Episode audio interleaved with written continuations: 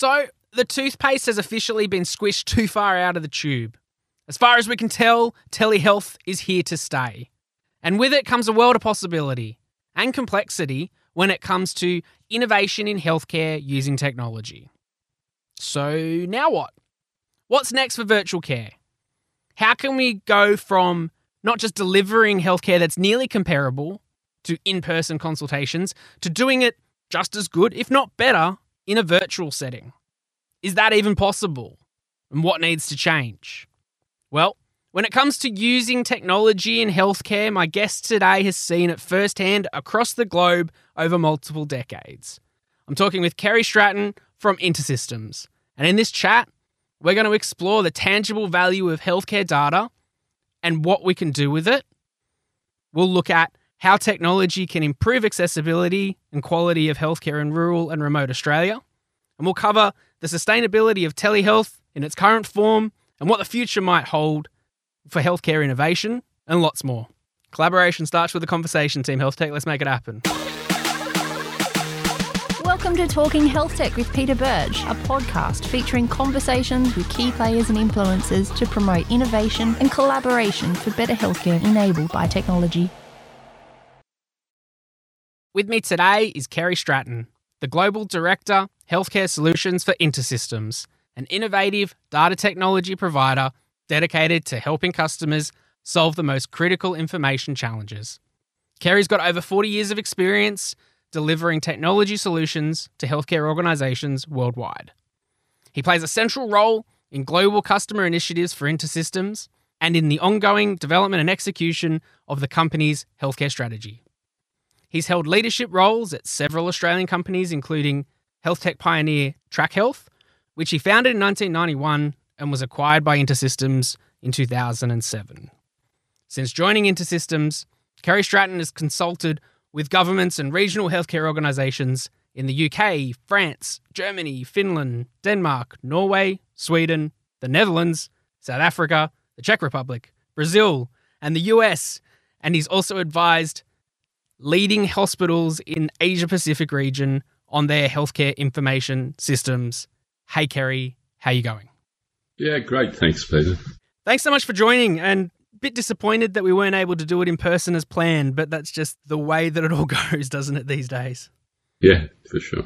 Anyway, but look, I'm keen to explore a number of topics with you, and so it's going to be a good conversation. Let's start off and let's get right into it. Thinking about COVID and where we're at today, we've all talked about how it's driven breakthroughs in health technology compared to the pre pandemic era. What would you say is stopping innovation before and what's changed now?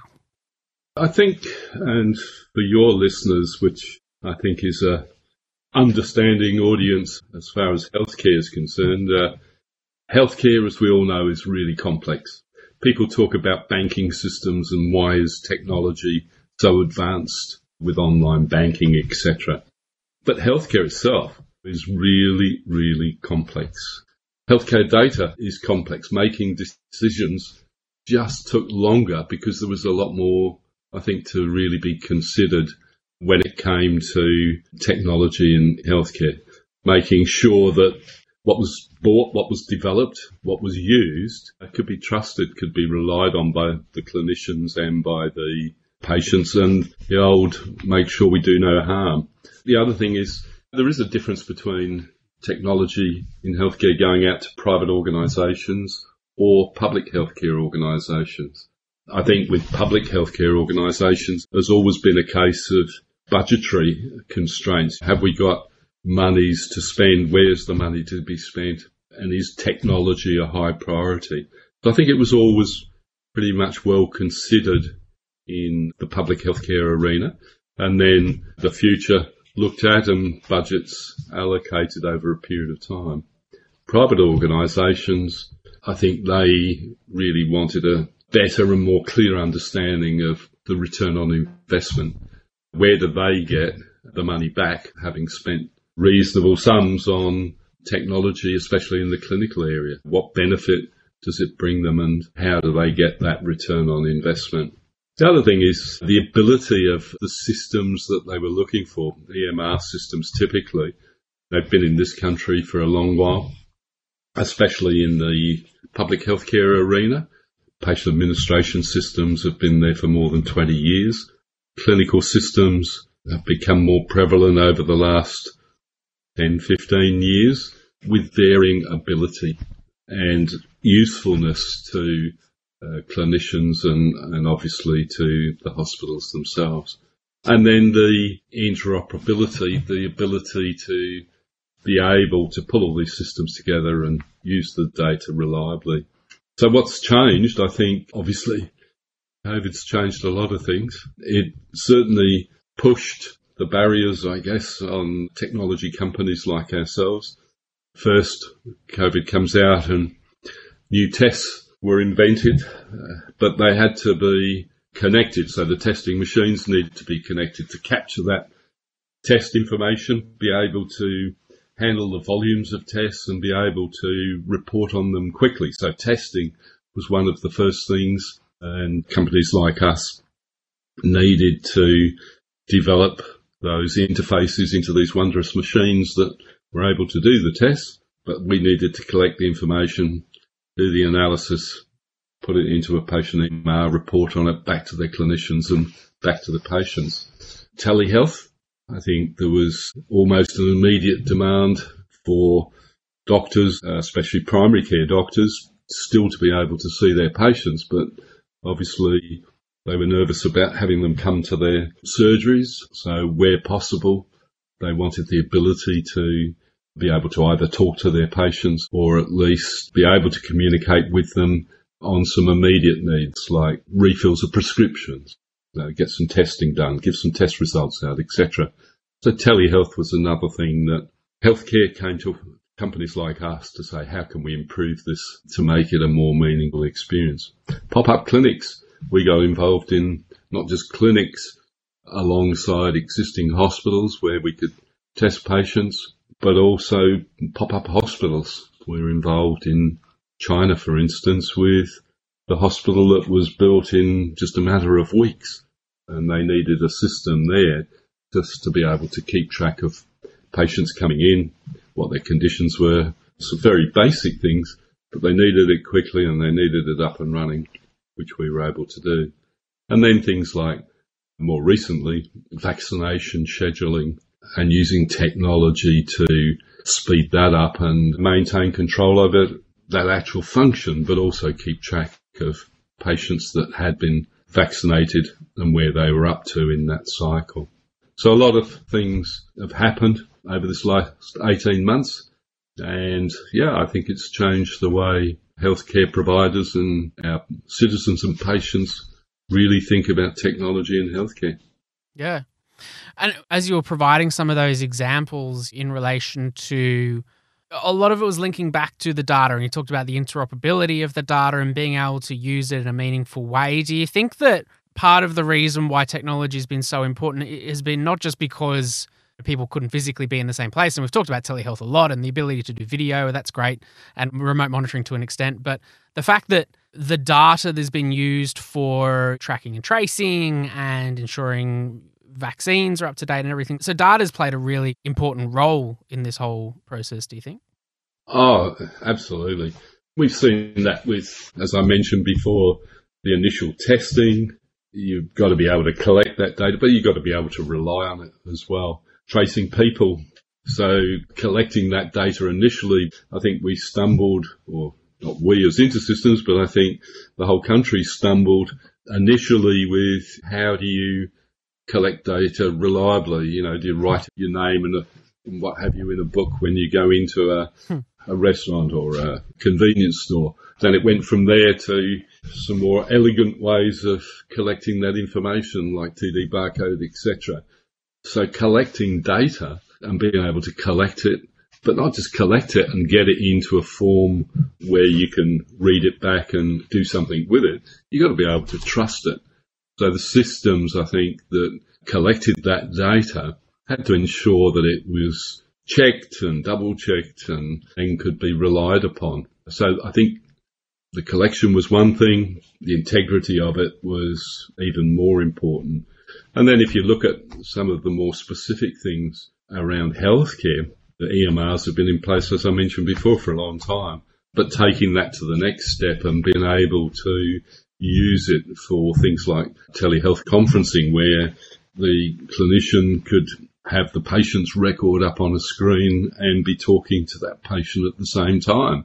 First off, they had to make sure they'd got that information in their systems and then they had to be damn sure that they could really trust that information. So yeah, I think the collection of it, making sure it's what we call clean and can be trusted and then can be used in huge volumes in some cases, I think is really essential. Oh, yeah. Yeah, it's critical.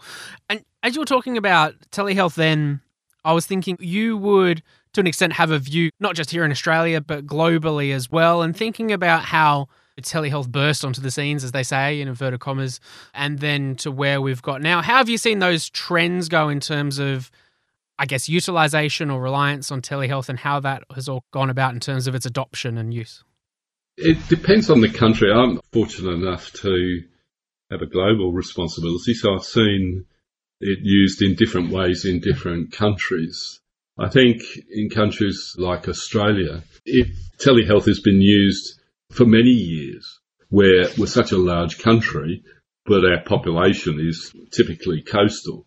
And so distance to a, a, a lot of places where we have people has been a a problem. It's been problematic for people to get treated, get expert opinion on a particular problem. So telehealth has always been used in this country, or been used for a long while, by a clinician treating a patient in a remote location but needed some more expert help or advice has typically used telehealth to consult with specialists in specialist centres. Now that's really changed during this period where it's been used for more a normal healthcare consultation. So where, for instance, primary care doctors, even in the coastal big city regions, have used telehealth to actually just basically communicate with patients that just needed what would have been normal in surgery consultations. And that was fairly widely used in Australia during the pandemic period. Although I did hear some stats which were a bit surprising where a lot of clinicians and their patients preferred just to do it by a telephone conversation rather than a what we would call a video or a telehealth consultation.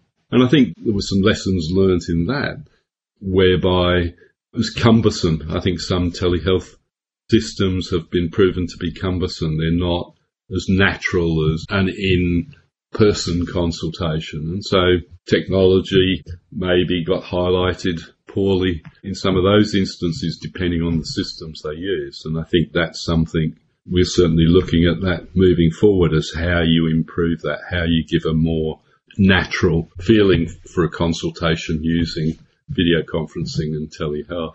In different parts of the world, Southeast Asia, which I've had a lot to do with, telehealth had not been used as widely as it had in places like Australia before. And so their immediate concern was to treat patients with things like repeat prescriptions or actually in order to prevent them coming to the outpatients clinic at a hospital because they didn't want the threat of then catching COVID in an outpatient setting. So it became very quickly very much about a different care paradigm, a being able to provide care as best they could remotely or outside of the surgery for patients.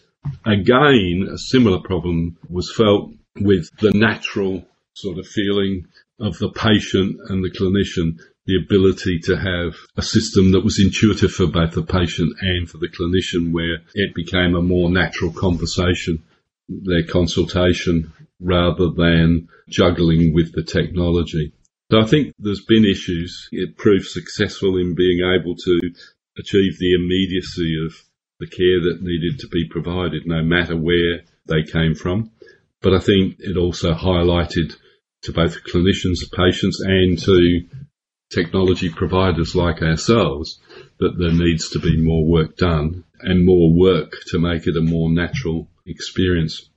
Yeah, it's interesting, isn't it, when you think about that natural experience of telehealth and if you just take the in person consultation and chuck it on a video call, then it's going to feel unnatural in terms of the jumping onto it and then having the conversation and everything.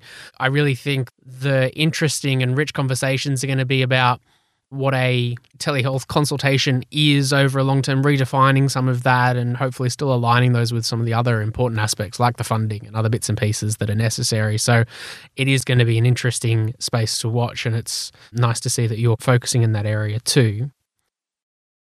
One thing I wanted to touch on as well, though, is you talked about the breadth of Australia and the need for telehealth ongoing post COVID just because of the size and the particularly providing quality uh, care in regional and remote Australia. We've talked a bit on the show in the past about increasing accessibility or equity of care in areas of need or even just rural and remote locations. What are your thoughts in terms of how technology can improve some of these aspects for regional and remote Australia? We're lucky, even though we've got a huge country geographically, I think we're lucky in the sense that with the NBN, we've pretty much got internet coverage available right throughout Australia and regional Australia. I'm not sure what the stats are currently of the rollout, but I think it's pretty much rolled out to everybody. Especially uh, keeping in mind, I think it was especially designed for making sure rural and regional areas of Australia did get that technology. So I don't think technology is so much the problem or the ability, the tube, in order to provide a service. One of the big problems, of course, with regional and remote Australia is it's underserved by the numbers of doctors and clinicians. And this is where I think telehealth can assist. Now, well, we're talking about telehealth, and I think that to me conjures up a picture of technology. So it's video conferencing, etc. But I think it's more than that that we can and should offer. And I think it's more about care and being able to provide care virtually and being able to provide care for the long-term treatment of chronically and unwell patients, as well as provide, which, and I think this is becoming more important, as well as being able to provide the opportunity for people to gain access for wellness and prevention of illness. So I think we need to look at it now. We've got the technology. We need to expand on that technology.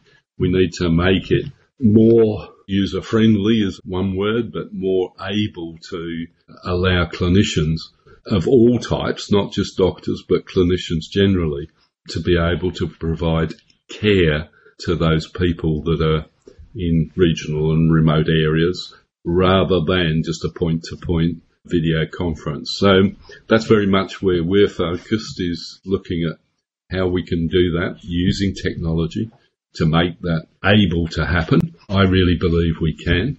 We're doing a number of proof of concepts in some areas where we're really working with clinicians and the healthcare providers to see how we can best do that using the technology that we've got now, but also technology, developing technology to make that actually happen and happen quickly. I feel like that's an important aspect of it all because it's like the concept of value based care or the outcomes, ensuring the quality outcomes there, and talking about preventative health too. So, definitely speaking about all the important factors that we should be focusing on in healthcare and not so much just being about treating people who are sick necessarily. And I like the concept of technology being able to help some of that. In terms of the things that you're talking about working on, what does that actually look like? So, beyond telehealth and beyond the enabling conversations, what are some ways that technology can really enable some of this value based care? Okay, I think value based care is an interesting topic. There's not really a real value until the patient, the clinician, and the payer all agree they're receiving value because there needs to be value for everybody in the chain. Now, we ultimately want to make sure that the patient really feels like they've got value. How do they feel they've got value? It's typically by feeling they've trusted what they've been told, they've been given information, they've been given treatment, and ultimately, hopefully, they feel better or are in a better place than, than where they were prior to their consultations.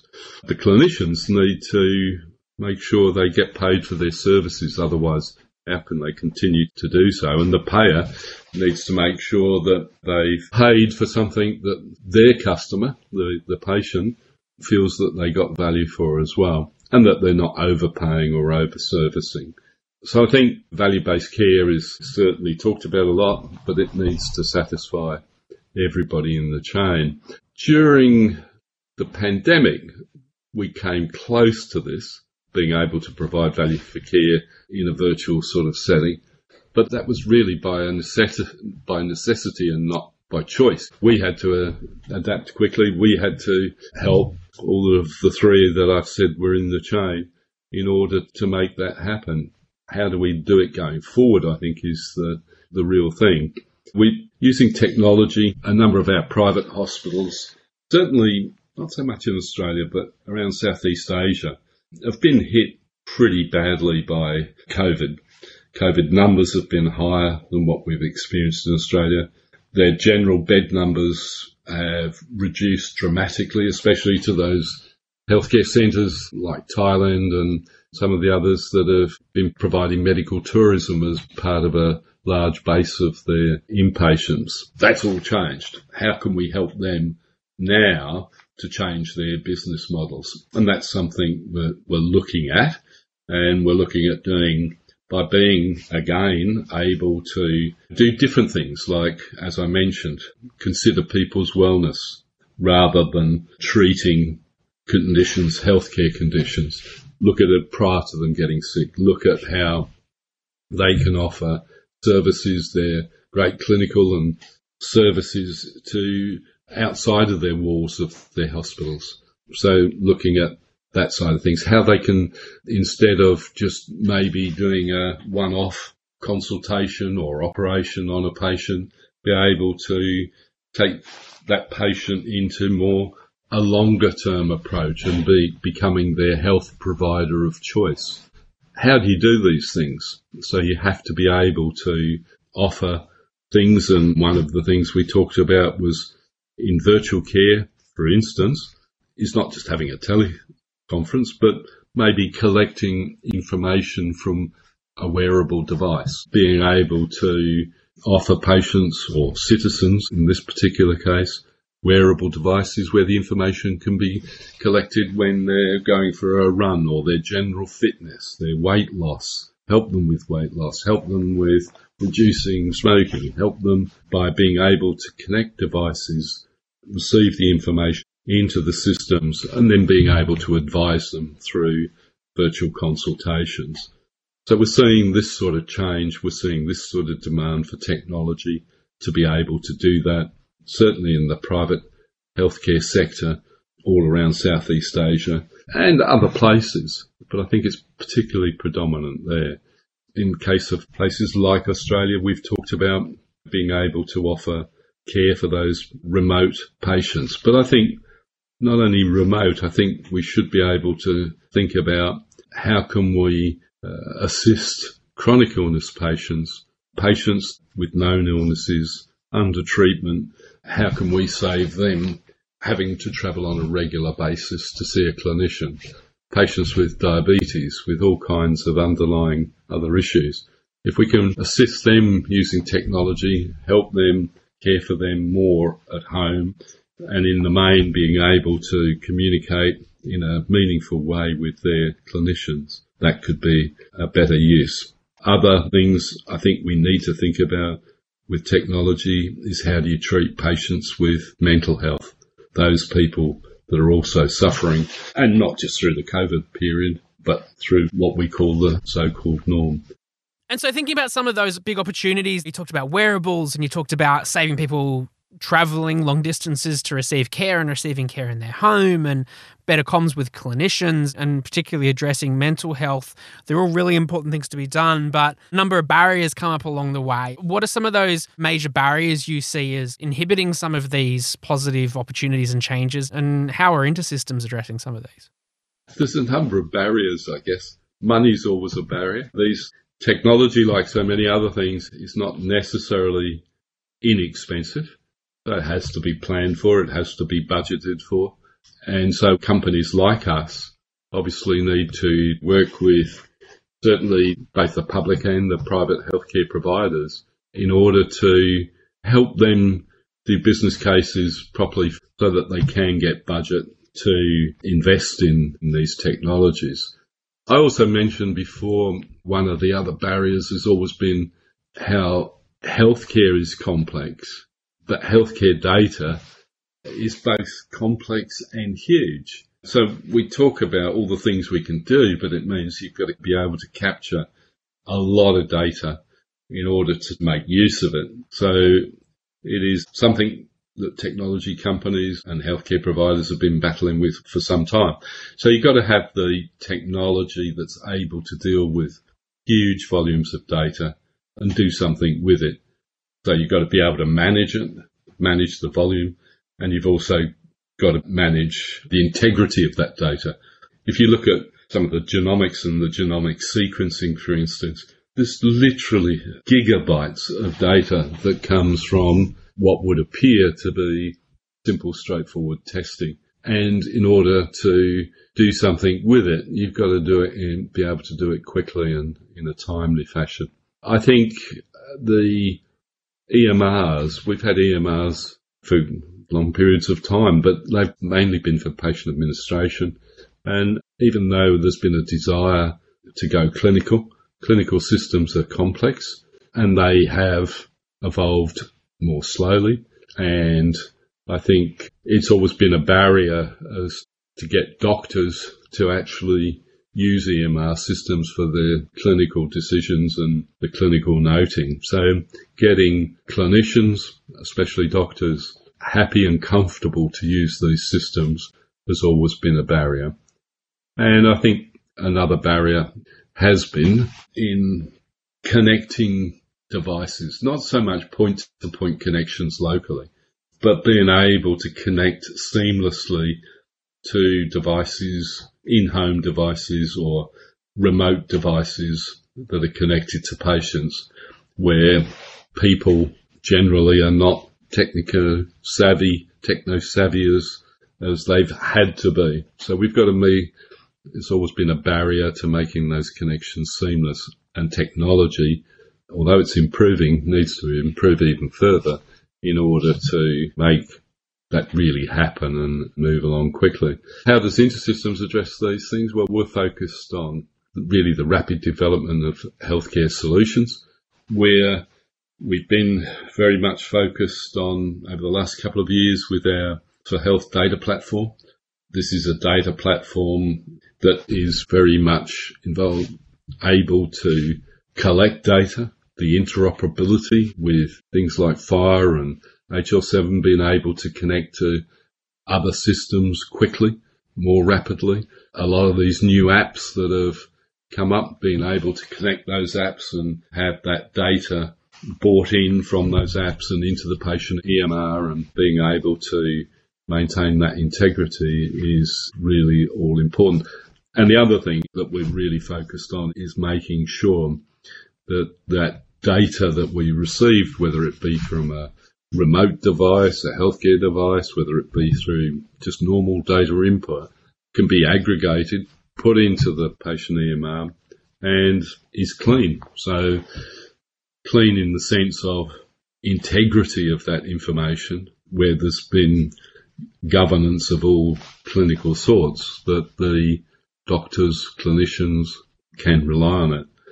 So we're very much working in that area. Development of technology, certainly development of the Iris Health platform with incorporating standards like FHIR, making it possible for these things to be achieved and reliably. Just thinking to round out some of those barriers and ways to address them. Kerry, you mentioned the importance of the clean data, particularly when it comes to clinical governance. And as we know, if technology is going to be disrupting the business of healthcare, there's potential for it to also have the danger of disrupting the clinical governance systems and everything that's keeping us safe in healthcare because you spoke at the start about how complex everything is within healthcare too. So, what are some of those major things that you've got your eyes on at InterSystems in terms of being cognizant of all of those dangers and addressing them? I think although there's potential with disruptive healthcare solutions to break clinical governance, companies like InterSystems, it's just part of our DNA to be both aware and ensure we do no harm. Now, how do we do that? We invest heavily in the best technology and maintaining standards. That's one thing. So these are not, these are not, you can't develop these solutions cheaply. You have to be in it for the long term and you have to abide by not just the technology, but the standards. But the other thing is it's about people and InterSystems employs many clinically trained staff at all levels, product development, quality control, implementation and support. At all of those levels, we've got clinically trained people maintaining both the build initially of the systems to the quality control of it and finally that it's implemented in a clinically safe and supportable way. And then, like I mentioned before, we have a team that just look at world's best practice in each of the specialist areas and maintaining that as well as looking at regional and local government rules and standards because that's all important as well. You've got to make sure we can do all the protection around making sure it's clinically safe, but you've also got to protect that information in a way that it can't be interfered with illegally or from external sources that it can't be affected. And also the privacy and security of that data is all important.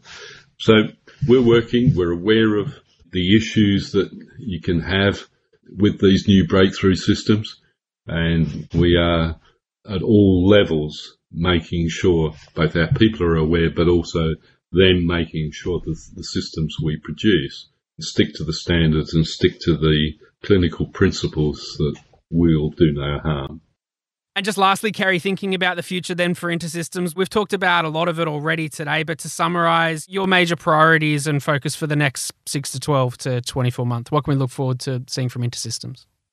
Look, I think it's in enhancing, obviously, the technologies that we've got, coming up with clear strategies for what we're going to do in the area of both interoperability with using Iris for Health and the data as a data platform, but also the ability for connectivity both within the walls of the healthcare provider as well as externally, like I've mentioned with virtual care, and how we're going to enhance the experience, I think, for, for both patients and clinicians for virtual healthcare. I think this is something that is wanted by both citizens and patients and clinicians in most countries. I would actually go further and say the majority of countries that we deal with want this ability for a variety of reasons. But at the end of the day, it's for the benefit of the patients and their well-being. And then finally to look at, we're very much focused on the wellness aspect, the wellness aspect of our citizens, providing technology that can actually assist them to take more responsibility for their own care.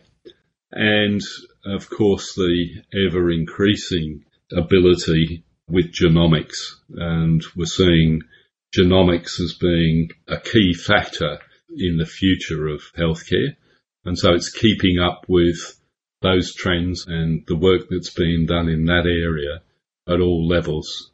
So I think quick summary is to be the best healthcare technology provider we can be, especially in the area of clinical and to make sure that whatever we do is ultimately for the benefit of the patient and to assist the clinicians on making better, quick and effective decisions.